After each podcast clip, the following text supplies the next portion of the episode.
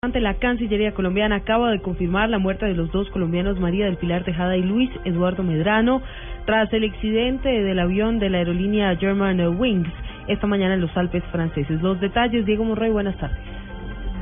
Así es, Silvia, muy buenas tardes. Pues el Ministerio de Relaciones Exteriores en esta misiva dice lo siguiente.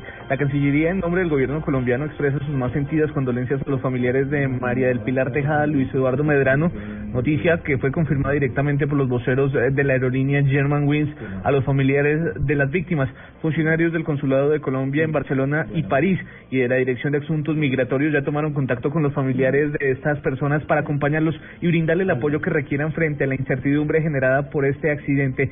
Desde el momento que se conoció la noticia, dice la Cancillería, eh, se activó un plan de contingencia para coordinarlas con las autoridades y organismos de socorro español y francesas que se tenga cualquier eh, llamado para el requerimiento de documentos o el trámite de identificación que pudiera necesitarse en este caso. Es la noticia que da la Cancillería confirmando la muerte de estos dos colombianos en este accidente aéreo. Diego Fernando Monroy, Blue Radio. Diego, gracias. Se conocen detalles de la solicitud de investigar al fiscal Eduardo Montealegre y a los magistrados Eduardo Mendoza y Jorge Iván Palacio. Una solicitud que fue hecha por el presidente de la Comisión de Acusación de la Cámara de Representantes, Simón Salazar.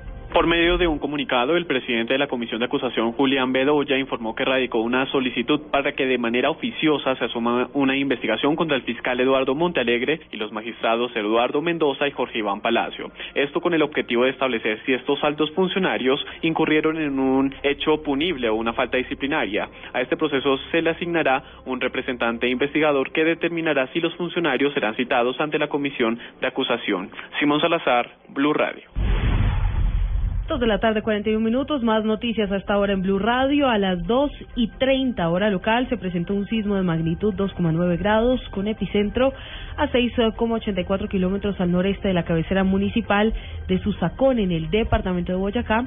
No se reportan ah, ni daños materiales y tampoco heridos.